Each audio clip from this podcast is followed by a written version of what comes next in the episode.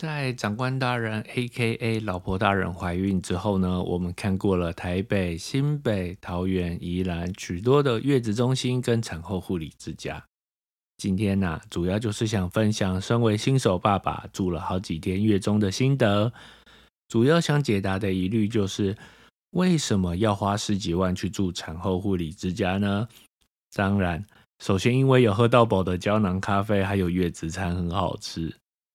年龄比较大才生小孩的坏处是，我们父母年纪都大了，可以的话不想让他们太累。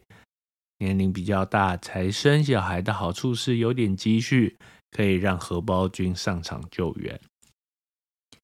钱能解决的问题都不是问题，钱不能解决的问题才是大问题。我们最后选择一间位于桃园南坎的月子中心哦，相关资料会放在资讯栏。这不是业配，而是我自己花钱亲自入住后的心得。月子中心的价格啊、硬体设备这些是显而易见、可以量化比较的项目，像是交易厅啊、宝宝监视器、月子餐的选择等等。但是更重要的考量是有没有适合的教育训练，或者说资源系统，这是我更加注意的细节哦。举例来说，就在住进月中的第二天，我们就请输乳师来喂教。这些输乳师啊、泌乳师可以针对个别的状况提供专业建议。而这些教育训练资源系统，就像驾训班一样，一步步教导新手爸妈如何照顾新生儿。在经历生产过后啊，妈妈身上通常都有伤口需要护理。我们家小孩可能因为饥饿，在医院亲喂的第一餐啊，就吸到破皮，所以刚到月中的时候，长官上下都有伤口需要护理。与此同时，小孩也需要照顾，如果没有人帮忙，真的会分身乏术、焦头烂额。当然，关于产后护理啊、新生儿照顾的书相当多，然而。能够针对每个人的状况提出量身定做的第一手观察和建议，这是书本无法立即满足的需求。专业的事还是需要专业人士的协助。月中能够同时注意新生儿还有产妇的状况，让妈妈可以安稳的睡过夜，让新生儿可以密切记录黄疸啊、喝乳量、排便次数、体重这些资讯。在月中也可以学习未来的日子是要挂奶亲喂、挤出来平喂，还是喝配方奶？这当中还有很多需要学习调整的地方。对于应该把钱花在月中，还是花在婚姻必备三宝，也就是烘衣机啊、扫地机、洗碗机，网络上的论战很多，不过大部分都支持把钱花在月中。毕竟月中有时效上的考量，时机一过就没了。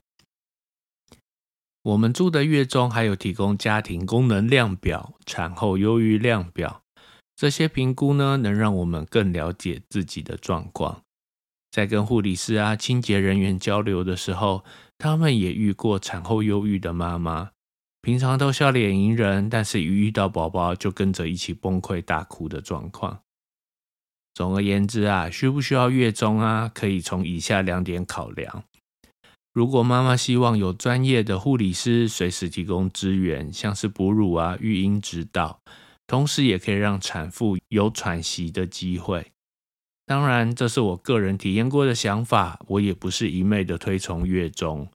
坐月子有没有适当人力可以帮忙啊？在生产前就知道，所以可以提早规划。除了月子中心，我也听过有人会找月子妈妈月嫂到家里，或者找亲戚长辈帮忙。这也有好处哦，因为在熟悉的家里比较舒适。可是找亲戚长辈帮忙，记得冷静判断，帮你坐月子的这个人，除了热忱，到底有没有带过小孩？如果请没有经验的长辈帮忙坐月子，要好好考量沟通是否顺畅，否则可能是自找麻烦哦。那如果要推荐书籍，我会推荐《怀孕知识百科》这本书。我手上的是二零一八年的版本哦，二零二二年五月有新的版本出版。从怀孕前的准备、怀孕中要注意的事项、阵痛与分娩、多胞胎，一直到产后护理都完整的收录。不要被字典一样的厚度给吓到哦！这本书是工具书，如果你是高敏感啊、高焦虑的个性，对怀孕有任何的疑虑，找这本书就对了。我会把书籍资料放在资讯栏哦。各位新手爸爸们，好的开始是成功的一半，好的育儿经验就从成为神队友开始吧。毕竟我的其中一个生存原则就是听无嘴大富贵，Happy Wife。Happy life，这集到这边也该告一段落。如果你喜欢今天的介绍，欢迎订阅追踪那些阅读教我的事。我们另一集见喽。